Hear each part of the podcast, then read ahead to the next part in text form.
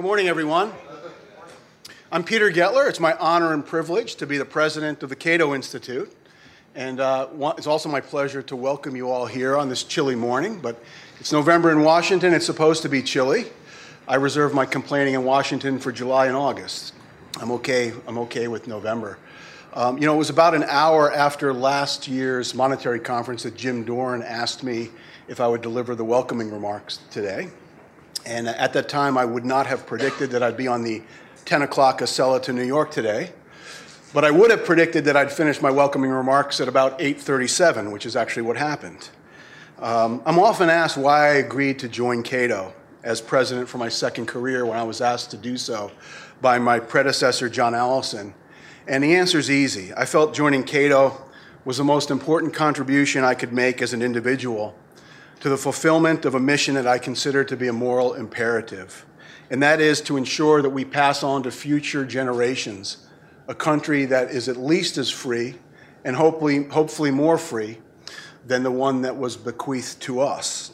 I think it will be an immoral tragedy if we leave future generations buried under mountains of debt or leave them with a regulatory or other burdens of government that don't allow them to exercise their creative talents and entrepreneurial energies to attain their dreams the way we've been able to achieve our dreams in our own lifetimes. And I explain to people that if it were just about me and my own generation, I wouldn't be involved in this effort. I'd probably be on a, maybe a ski slope. Um, because I'm now in my mid 50s and I see my life as pretty much baked. Although we read all the time about uh, encounters that people have with the regulatory state or the criminal justice system that can ruin their lives, and we speak out about those at, at Cato. Um, you know, they're, they're unlikely to affect most of us.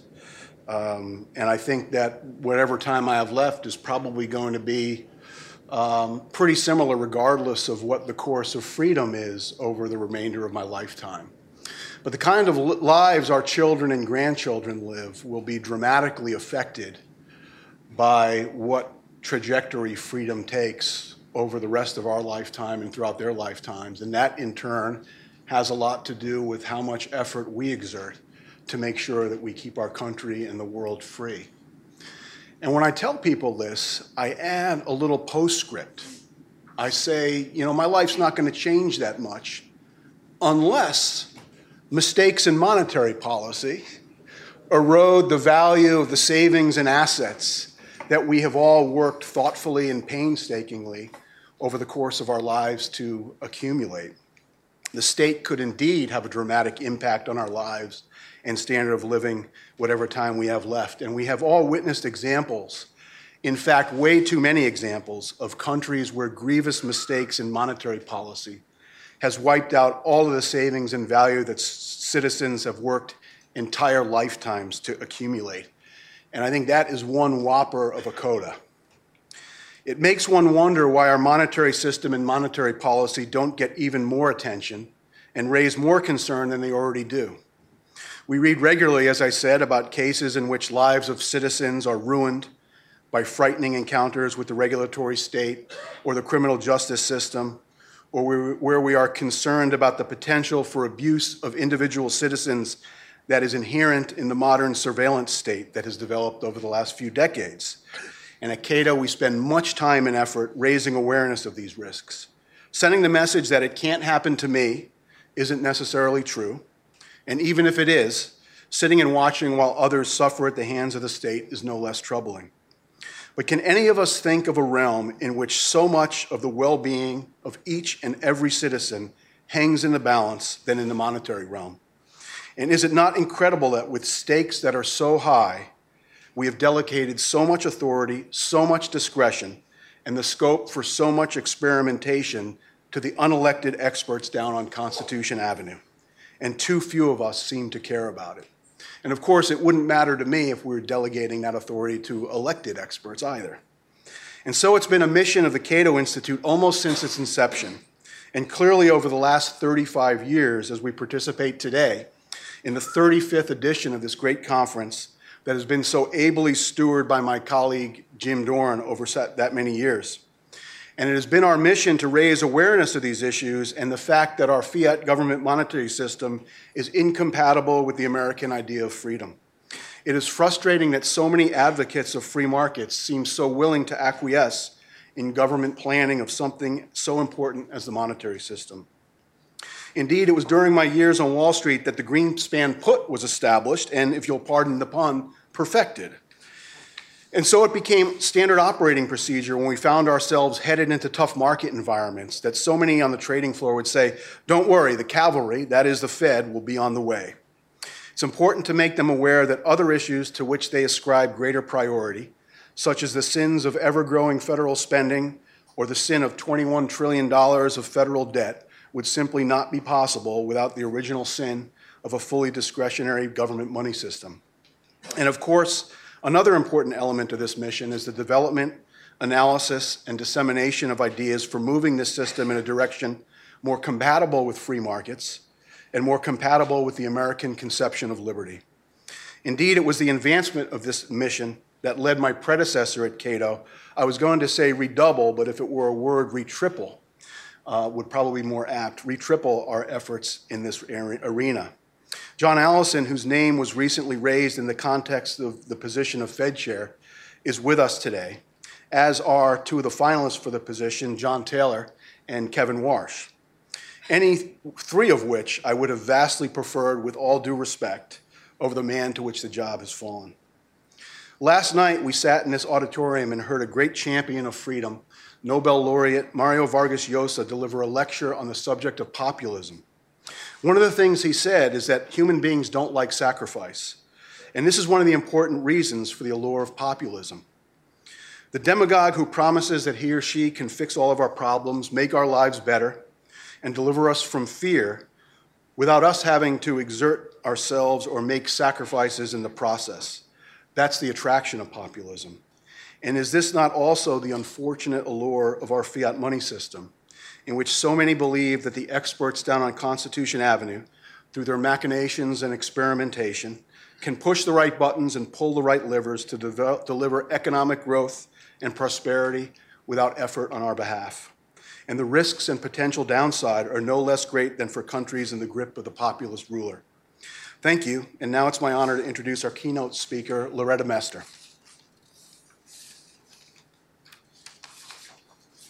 I'm assuming Loretta hasn't been in Cleveland long enough to be a Cavaliers fan but I'm hoping that she's not a Golden State Warriors fan because there's so many of those coming out of the woodwork those days. And, and that's what I mean by, you know, humans not liking sacrifice. Unless you sacrificed in all those lean years, you can't be jumping on the bandwagon now. But she joined the Cleveland Fed in, in June 2004. She received her undergraduate degree, uh, summa cum laude, from Barnard College. And uh, Barnard is a fine institution, but having a daughter that attended uh, Barnard, I think it's probably a good guess that that's not where Loretta's, um, the appeal of free market economics was developed by, by her. Um, she earned a master's and a PhD in economics from Princeton, where she was a National Science Foundation fellow.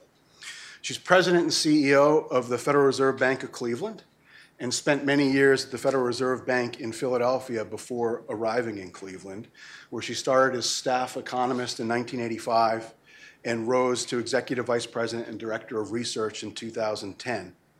She's an adjunct professor of finance at Wharton, uh, the Wharton School of the University of Pennsylvania, and has taught both there and in the PhD program at New York University. She is the managing editor of the International Journal of Central Banking, co editor of the Journal of Financial Services Research, and associate editor of several other academic journals. Please join me in welcoming to the podium our keynote speaker, Loretta Mester.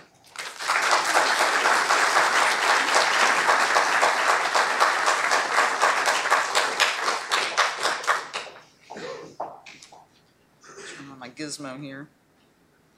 So thank you very much for that very nice introduction. And, I really want to thank the organizers for inviting me to speak today. Um, this is Cato Institute's 35th annual monetary conference. And to some of us, 35 seems relatively young. Um, but for a conference series, it's actually a ripe old age.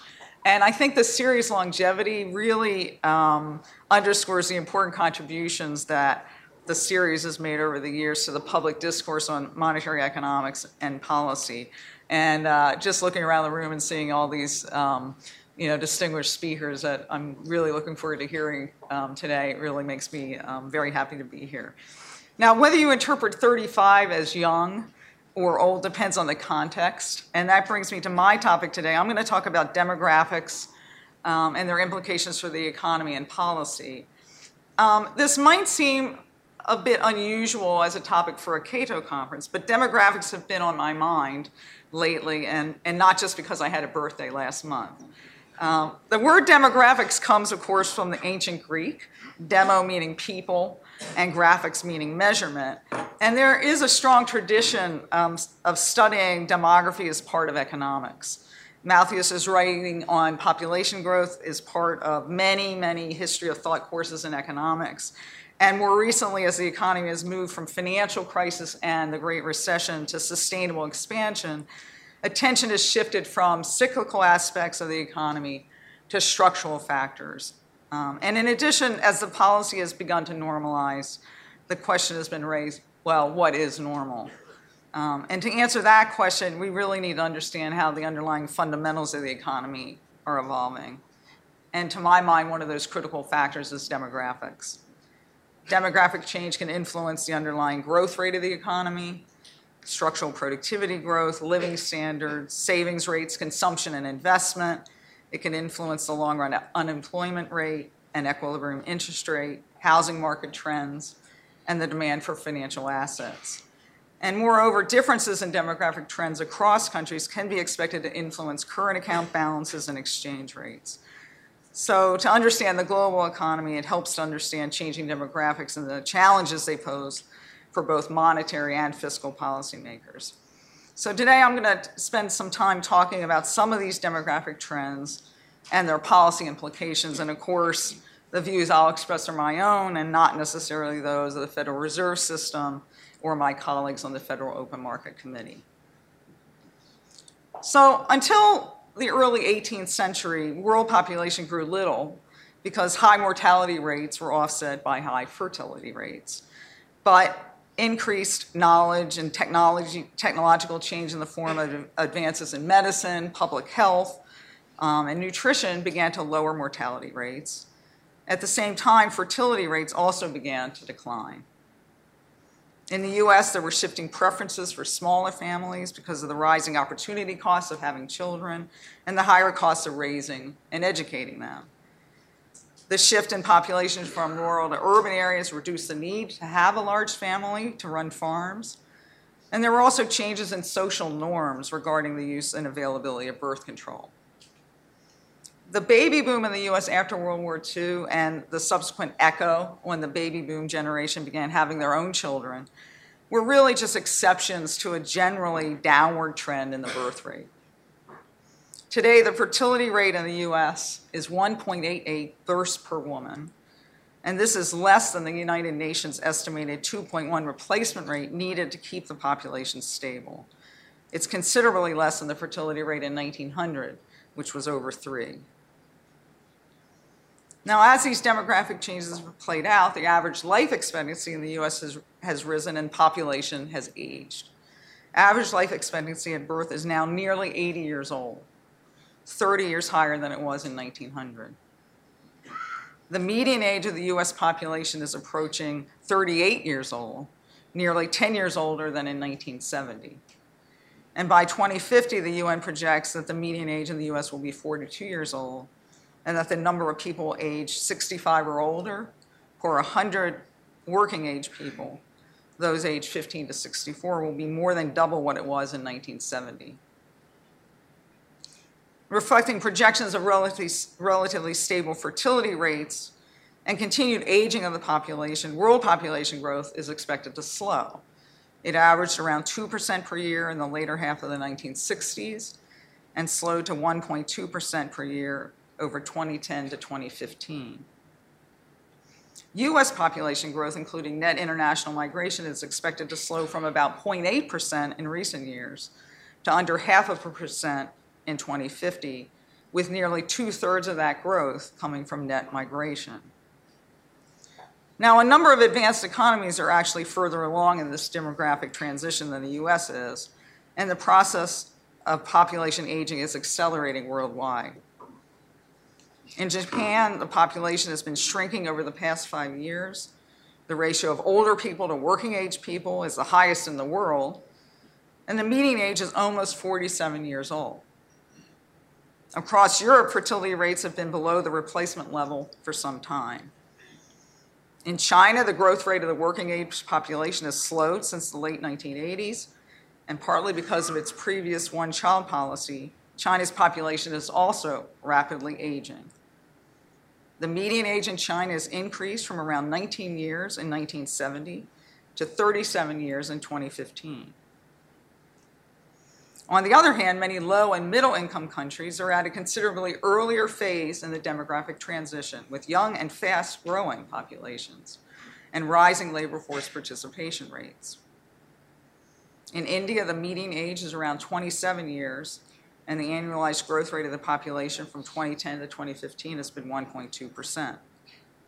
The UN projects that in seven years, the population of India will, surpass that of China, currently the most populous country, and that India's population will continue to grow through 2050. Also, much of the increase in world population between now and 2050 is projected to be in Africa, where fertility rates remain high. Now, the implications of these global demographic patterns for the future of the US economy are worth considering because they do pose some challenges for monetary and fiscal policymakers. Indeed, the magnitude of the effects will depend on policy responses. So, the remainder of my talk will discuss some of the ways these changing demographics could influence the US economy, in particular labor markets and economic growth. Then I'll turn to considerations for monetary, fiscal, and other government policies.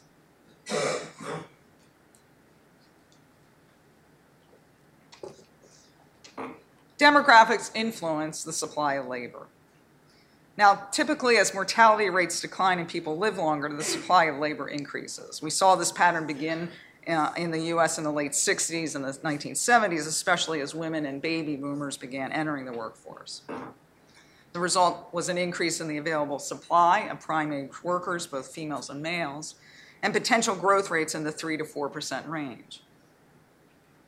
Even though life, uh, increased life expectancies means individuals will need to work longer in order to save more for retirement, usually population aging eventually leads to a downward trend in labor force participation in the aggregate. And this is already happening in the US. Labor force participation peaked at 67.3% in early 2000 and fell to 66% in December 2007 as the Great Recession was beginning. Since then, it has fallen further to 62.7% as of October. Now, while some of the decline represents cyclical factors, research suggests that most of the fall in the overall participation rate can be attributed to demographics. The combination of an aging population and reduced participation rates at older ages. As a result of lower population growth and labor force participation, the growth of the US labor force has slowed considerably, from 2.5% per year on average in the 70s to around half of a percent per year over 2010 to 2016.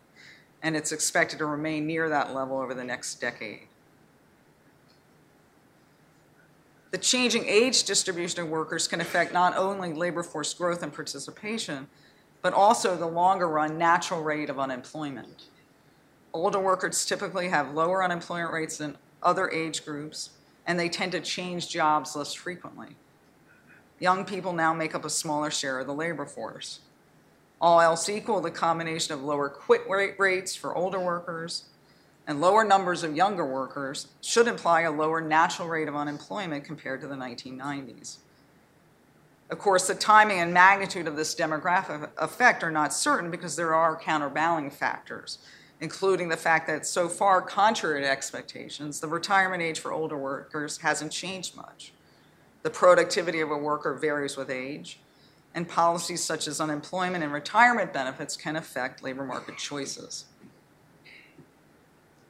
Now, the expected slowdown in population growth and labor force participation rates will have implications for long run economic growth and the composition of growth. And the key determinants of the economy's longer run growth rate are labor force growth and structural productivity growth, how effectively the economy combines its labor and capital inputs to create output. Now, as I discussed, demographics suggest that the labor force growth will be considerably slower than it has been in recent decades, and this will weigh on long run economic growth. In addition, in theory, the aging of the population can also have a negative effect on structural productivity growth. Over the past five years, labor productivity measured by output per hour worked in the non farm business sector has grown at an annual rate of only about a half of a percent. Over the entire expansion, it's averaged 1%. Now, while some part of the slowdown is likely cyclical, reflecting persistent effects of the Great Recession on investment spending, structural factors are also weighing on productivity growth. As I mentioned, older workers tend to stay longer in their jobs than younger workers, who are more likely to change jobs and employers. Now, this allows older workers to gain deeper experience, which can be positive for productivity growth.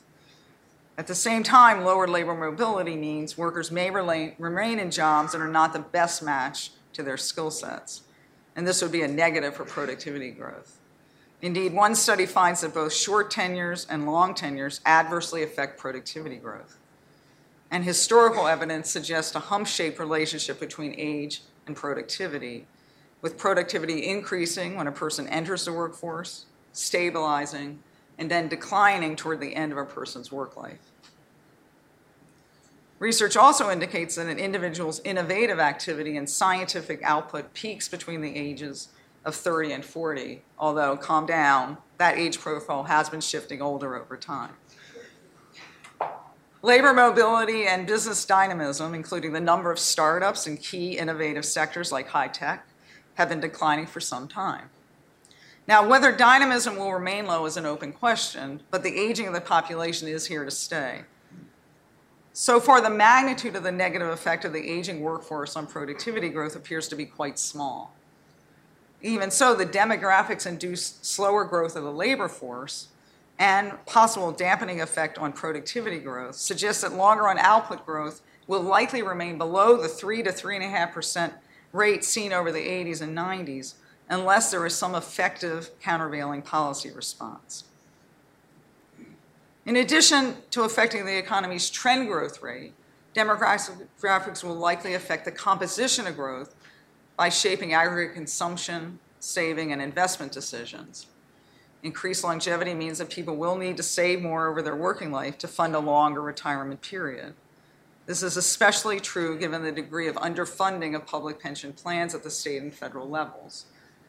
Demand for health care will continue to rise, and an aging population will place different demands on the housing sector than a younger population, affecting the demand for single versus multifamily properties, for owning versus renting, and for residential improvements that allow older adults to age in place.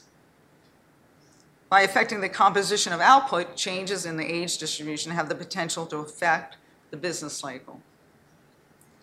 Because of its cyclical and structural implications, demographic change also has implications for monetary policy. So let me talk about three. First, although monetary policy cannot affect the growth rate of potential output or the long run natural rate of unemployment, it needs to take these into account as part of the economic environment and to consider the downward pressure demographics put on both relative to their historic levels. Second, changes in demographics could also affect the transmission mechanism of monetary policy to the economy, in particular, the strength of wealth effects versus income effects. Older people tend to hold more assets than the young and tend to be creditors while drawing down their assets to fund their consumption during retirement. Younger people tend to be borrowers, but face tighter credit constraints than the old because they hold fewer assets. As the share of the population shifts from young to old, the propagation of an interest rate change through the economy is likely to change. There'll be a smaller share of young borrowers able to take advantage of a decrease in interest rates, but a larger share of older people who benefit from higher asset prices. Similar reasoning applies for an increase in interest rates. Demographic change may mean that wealth effects become a more important channel through which monetary policy affects the economy. A third important implication of demographic change for monetary policy is through its effect on the equilibrium long-term interest rate. Now, FOMC participants have been lowering their estimates of the Fed funds rate that will be consistent with maximum employment and price stability over the longer run. The median estimate has decreased from 4% in March 2014 to 2.8% today. And empirical estimates of the equilibrium real Fed funds rate, so called R star, while highly uncertain, are lower than in the past. Demographic change may be a factor in the decline to the extent that it results in a lower long run growth rate of consumption and therefore output, which is a key determinant of the long run equilibrium interest rate. Now, the magnitude of any effect is difficult to determine because complicated dynamics are at work. Static analysis might suggest that as longevity increases, people will want to accumulate more assets to fund their retirements, and this would put upward pressure on asset prices and therefore downward pressure on returns. Moreover, because people prefer to reduce their exposure to risk as they age, we might expect to see a shift towards assets with fixed returns, putting upward pressure on risk premia and downward pressure on risk free rates. However, older people also tend to save less because once people reach retirement age, they need to draw down their savings and perhaps sell assets to fund their retirement. This countervailing effect from just saving as well as public spending on retiree benefits, would tend to put upward pressure on interest rates. Thus, the magnitude and even the sign of the effect of demographic change on interest rates are empirical questions. So far, there's little evidence that demographic trends are driving large scale shifts into fixed income investments that would depress returns. Indeed, the evidence suggests that people are undersaving for retirement.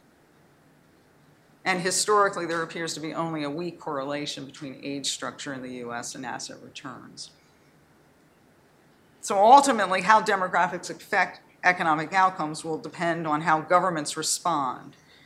So, in the remainder of my time, let me discuss the implications of demographic change for fiscal and other government policies. The rising share of older people will put significant pressure on Social Security and Medicare in the US, which are structured as pay as you go programs, with current workers providing support for current retirees. Other developed countries' government pension and healthcare funds will also be stressed.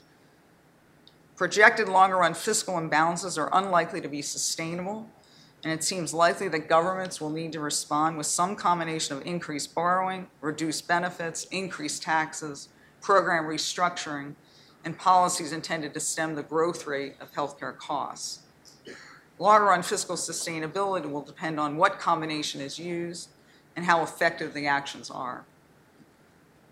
According to CBO projections, under current policy, the federal deficit as a share of GDP will more than triple over the next 30 years, from 2.9% in 2017 to 9.8% in 2047.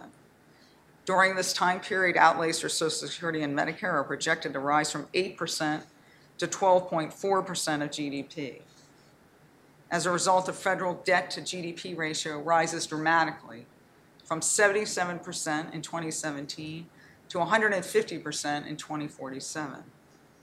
This increase dwarfs the run up in debt to fund World War II.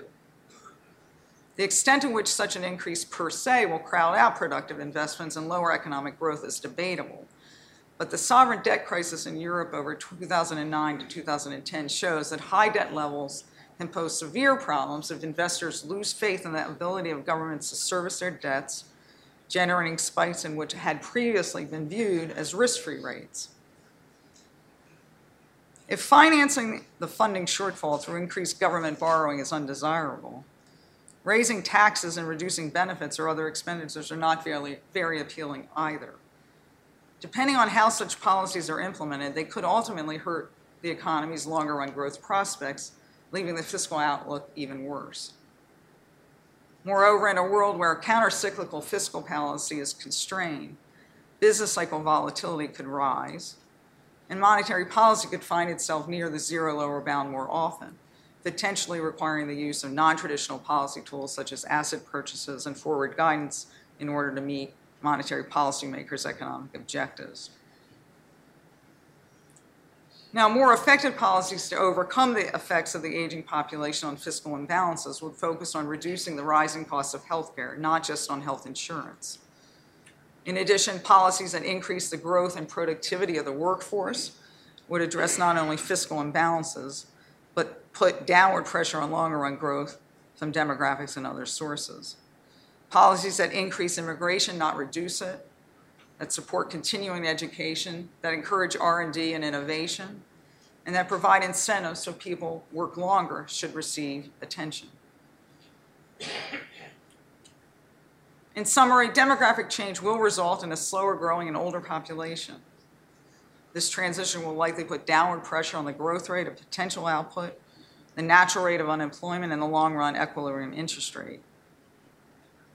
The magnitude of these effects and the timing are uncertain because they depend on complicated dynamics and the behavior of consumers and businesses. Demographic change may also affect the business cycle and the monetary policy transmission mechanism. Monetary policy makers will need to continually evaluate these structural and cyclical effects in determining appropriate policy. Demographic trends present challenges for fiscal policymakers as well. Rising fiscal imbalances are projected to lead to higher government debt to GDP levels, potentially putting upward pressure on interest rates and crowding out productive investment. But steps can be taken to offset, taken to offset some of the negative consequences of demographic change for the economy. These include policies that focus on increasing productivity and labor force growth, and that address growing fiscal imbalances. Thank you for your attention, and I'm happy to take questions.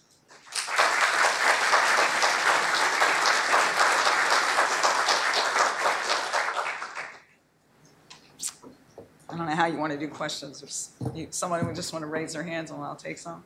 Bill. Loretta, the thing I find uh, most worrying about demographics today is the decline in the participation rate of so-called prime age workers. And we know that the population is growing older. Look at people in this room. but it's the, it's the decline in the participation rate of prime age workers. And that's got to be uh, a direct result of government policy. Me. Well, I think there's certainly a role that government policy plays in it. Um, there's a lot of research going on that's looking at that particular cohort and trying to understand it. There are uh, some research attributes it, attributes it to um, the Great Recession and the, the impact of that on that cohort of workers, the difficulty of getting that cohort back into the workforce after such a deep shock. Um, there's also research that looks into sort of the, the opiate crisis, which we've all talked about in this room in various places and been in forums where that's been talked about.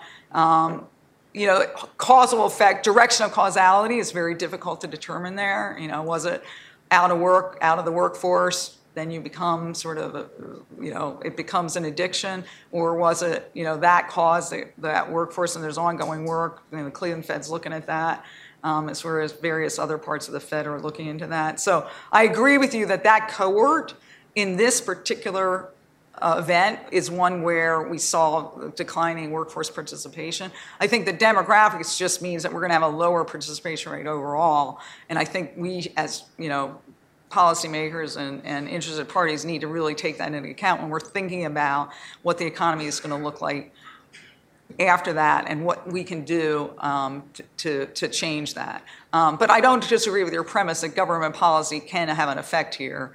Um, and I think we need to pay attention to that when we're thinking about what policies we want to do to, to boost productivity growth in a sense.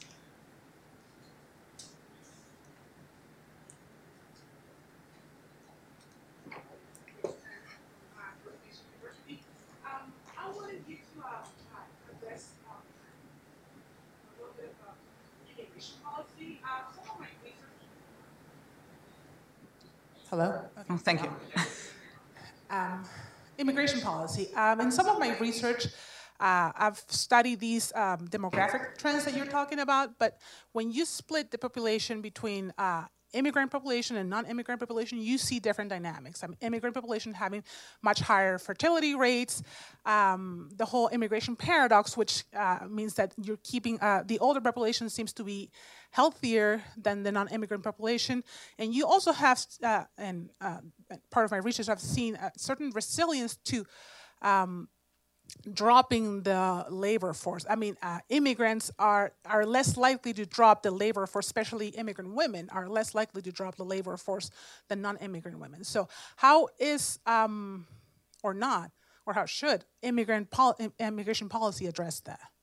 So, I, you know, I'm not going to get into the nitty gritty of sort of what proposals are out there, but we need to have an a, a sensible immigration policy to have a workforce, a growing workforce it seems clear to me that we can't cut ourselves off and not allow immigrants into the country. There are different ways of doing that, of course, um, and different proposals out there about how to do it and how to treat the immigrants that are already here. But it seems clear to me that if we want our workforce to be growing, we're going to have to have a sensible immigration policy and not wall ourselves off um, from people who come in with skills and as you say, ambitions and abilities to actually provide work here um, and to make a better life and to increase our productivity growth. So the actual policies, I'll leave that to the fiscal side and the government policymakers, but it's clear to me that we actually have to have a sensible immigration policy and we want to welcome people into this country who can add to our workforce, add to our population growth, and add to our productivity growth.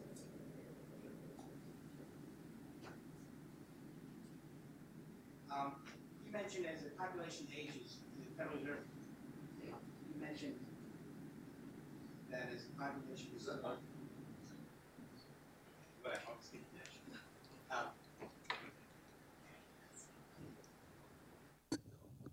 you mentioned that as the population ages, uh, the Federal Reserve may have to rely more on um, the, creating more of a wealth effect in order to stimulate the economy. Um, this, uh, I kind of question if that's the right thing to do. The, when you drop interest rates, the values of stocks, bonds, and all financial and real estate goes up in value. It makes the rich richer for doing nothing more than being rich to begin with. And um, so I don't know if that's the right thing. And then, so with these uh, older rich people, uh, you think they're going to spend more at the restaurants or something to, to stimulate the economy.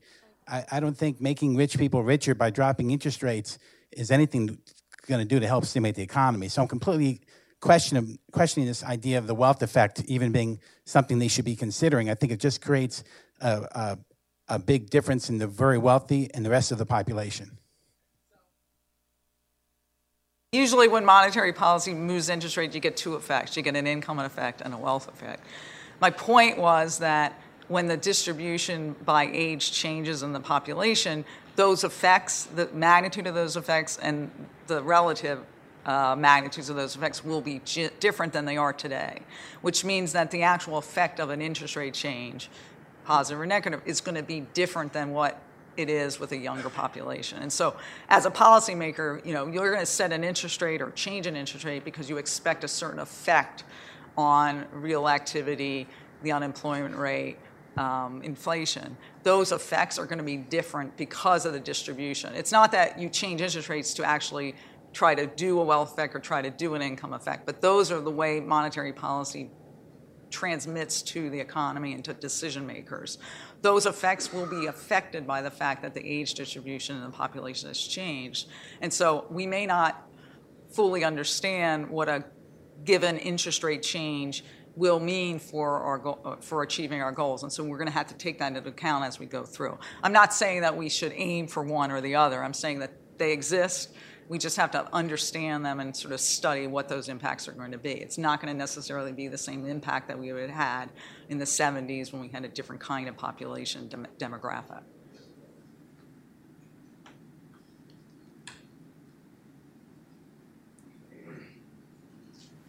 The uh, is that working? Yeah.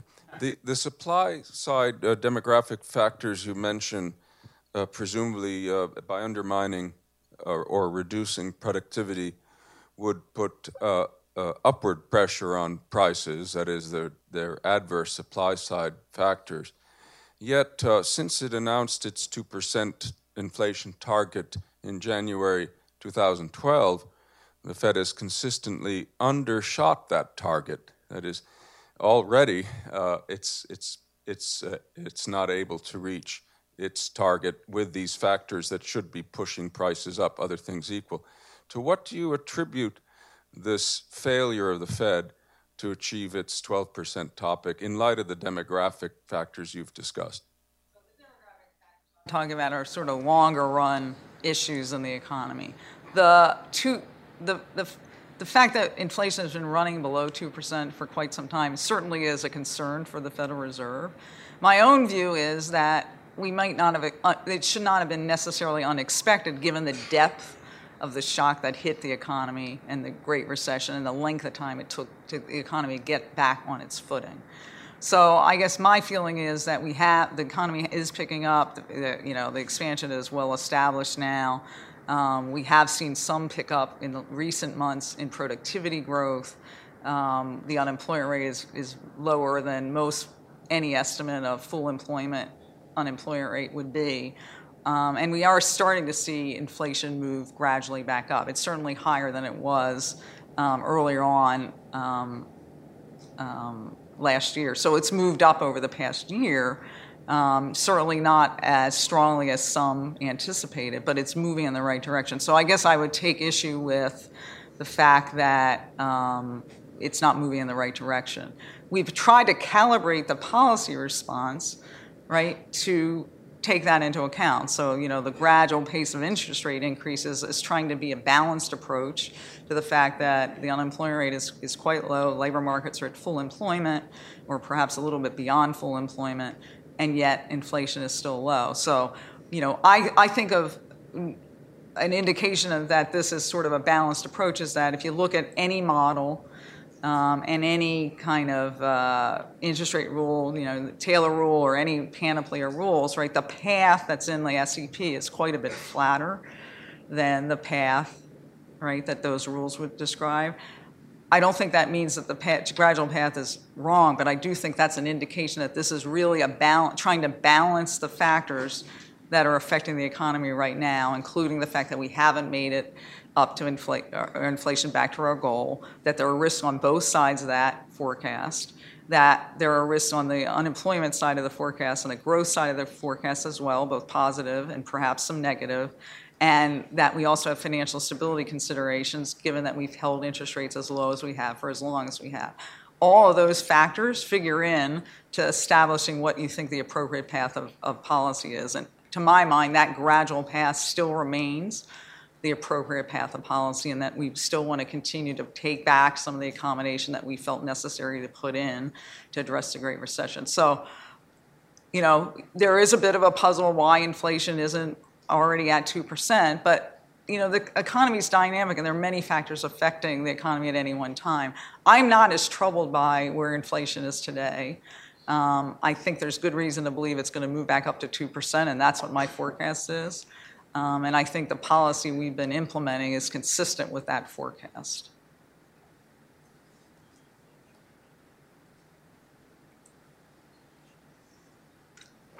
I appreciate that you sat down to think through demographics and its impact on sort of the economy, society in general. And I want to tie back to as you think of an aging population and it saves in order to reach its, you know, to live through retirement, as it gets older, it takes less risk with those savings because it doesn't have the ability to replenish them through work, or it has a shorter period of time to replenish them th- through work. At the same time, I've watched a Federal Reserve policy go to zero interest rates and punish them. Under the thought process that if I could get somebody to borrow money, they would go do something to increase economic activity. I assume that's what the thought process was. If I make money cheap, someone will borrow and then do an economic activity with it.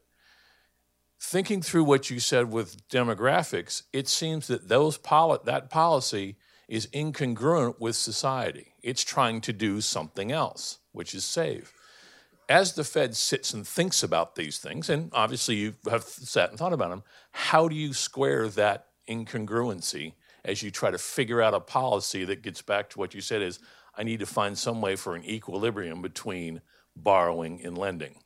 I think you, you've made my point for me in the sense, I'm not going to go back and sort of talk about what the Fed did before I was um, president. It did what it did. But going forward, I think we have to really understand the demographics to understand what the transmission of a policy change, a monetary policy change would be through the economy. And it's exactly those kind of things that you're talking about, is what's the impact on, on the economy and that transmission mechanism that I think will be affected by the demographics. So, example, right, your, your thesis about, you know, a monetary policy change affects different parts of the economy differently always has been true, always will be true. Understanding what they are and the fact that an aging population and what their asset holdings are and the dynamics of that, I think is a, a, a I don't think it's settled. I think it's an important uh, research question, and I think we're going to need to do some more study about this to actually understand what the mechanism is. I think in general, the idea that you lower interest rates to generate activity will stand it just may be that the, the, magnitudes will be different and the way that transmits through the economy will be different.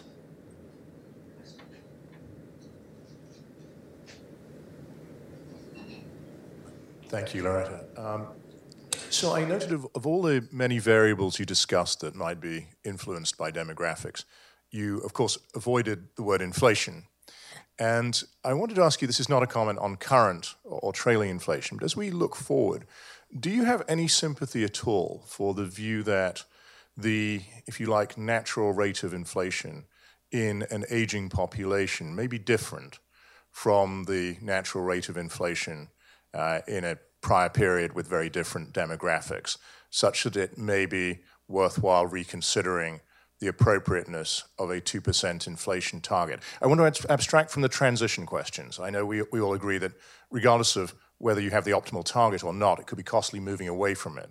But in terms of understanding whether it's going to be harder in some structural sense to achieve that 2% in the period ahead.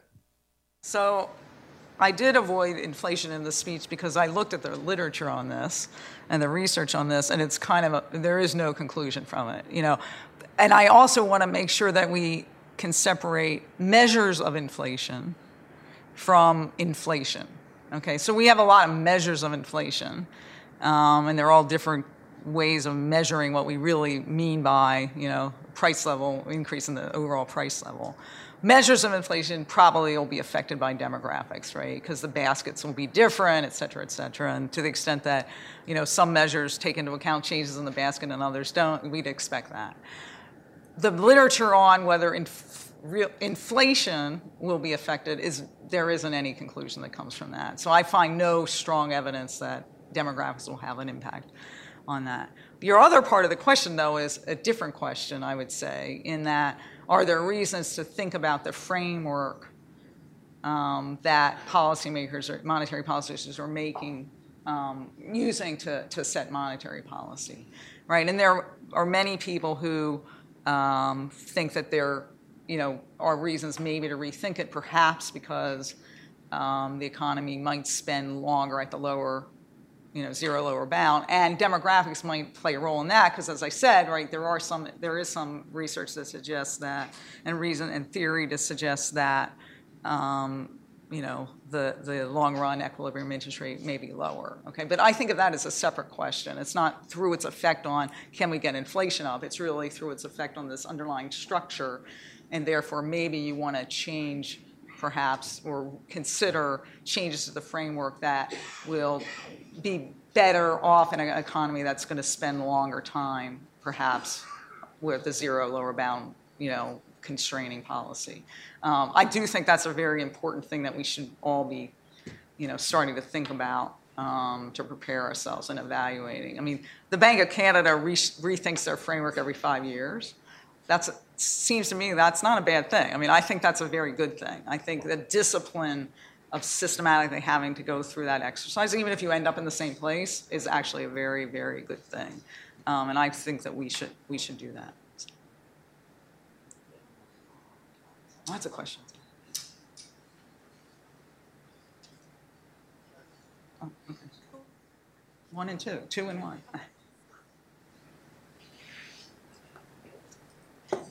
I'll go first. Um, You make a persu- persuasive case about demographics and the need for immigration, yet I hear our tech giants, the billionaires from Silicon Valley, telling us that none of us need to work in another 50 years. Won't be a problem for me, but might be for you.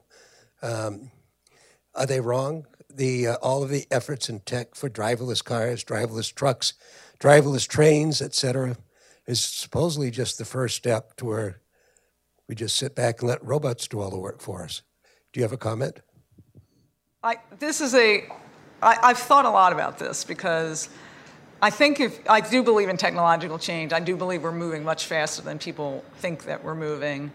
Um, I think that the technological change is, is uh, true. I, you know, I'm not one of the people who think that we haven't had any technological change over the past, you know, 50 years. I think we are moving fast. I struggle with it because at some point, and not in my lifetime, certainly, we could get to a point where you're exactly right. We don't have the need for as many workers. Um, and what do you do then as a society, right? If you're the owner of the capital, you're fine. If you're not the owner of the capital, what do you do if you're not if you don't have work? Now you could say, well, everything will equate and everything will, you know, the economy will take care of it. I'm not I'm not certain of that. And so I've struggled with this a little bit of thinking about like what if you we meet, we move into that, you know, environment, right? How do we as a society decide what, what how we're going to organize ourselves? So you could do redistribution, but how would you do that? And how what's the right way to do it and what's the right way to not distort incentives when you're doing it? I, I don't think this is an easy easy thing um, to do, but I think we're leaving it for our children to have to decide because I don't think we're going to see that in my in my lifetime. Yes. Um, the introduction in the banking system of the risk weighted capital requirements exasperated a little bit the natural risk aversion of the banking system. And so we now have banks not financing sufficiently the riskier future, mainly refinancing the sort of safer past. It is sort of an older uh, it, it, it is sort of making the banking system respond to the older, safer generation requirements than to the younger uh, needs of taking risks. What can we see at the end of this uh, if we continue this road? Well, your question is premised on the fact that you thought the risk taking being taken before the change in the requirements was the right level of risk taking. And I'm pretty sure that I would think most people would say perhaps not, given what happened. That's it, but so let me put that aside and just think about is the current system, regulatory system, and you know, portfolio things put together since Dodd Frank the right portfolio? And frankly, I think that there can be changes to make that system work better. Um, I think that we are overly complicated. I think that some of the risk based standards are overly complicated. I would see a trade off between the level of risk of, of capital, the quality of capital versus the, the intricacy of the risk based capital. I think simplification would make it work better. Um, so again, I don't take the premise that necessarily that the banking system was taking the right level of risk before the changes. I think the system is safer.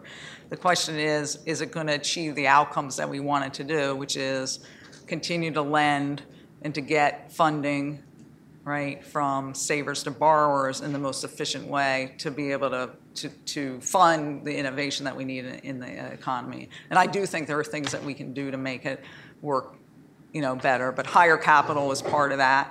Qual- high quality capital is part of that. The stress tests are part of that, although I believe that you don't have to stress every bank, but you know, having a stress test for the largest institution, I think, is part of that. But it's focused on capital, um, I think, is the important thing. I, I will take one more question.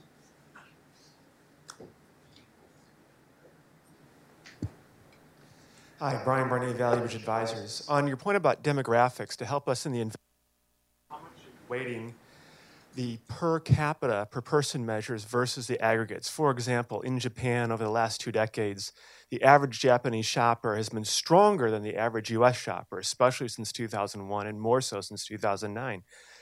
How are you going to weight those so we know how to look at you? So I'm not quite sure, I mean, if you're measuring sort of uh, standards of living, you want to do per capita income, right? If you want to do aggregate growth rates, you want to just look at growth rates. I'm not quite sure what, what your question is per se. Um, I think we got to look at the aggregate economy, we're going to look at the aggregates, right? Our goals for monetary policy are full employment um, and inflation, and so we're going to look at aggregates. But in terms of the standard of living of a country, right, and the gains from higher productivity growth, higher potential growth, you want to look at um, income per capita. So, okay, thank you very much.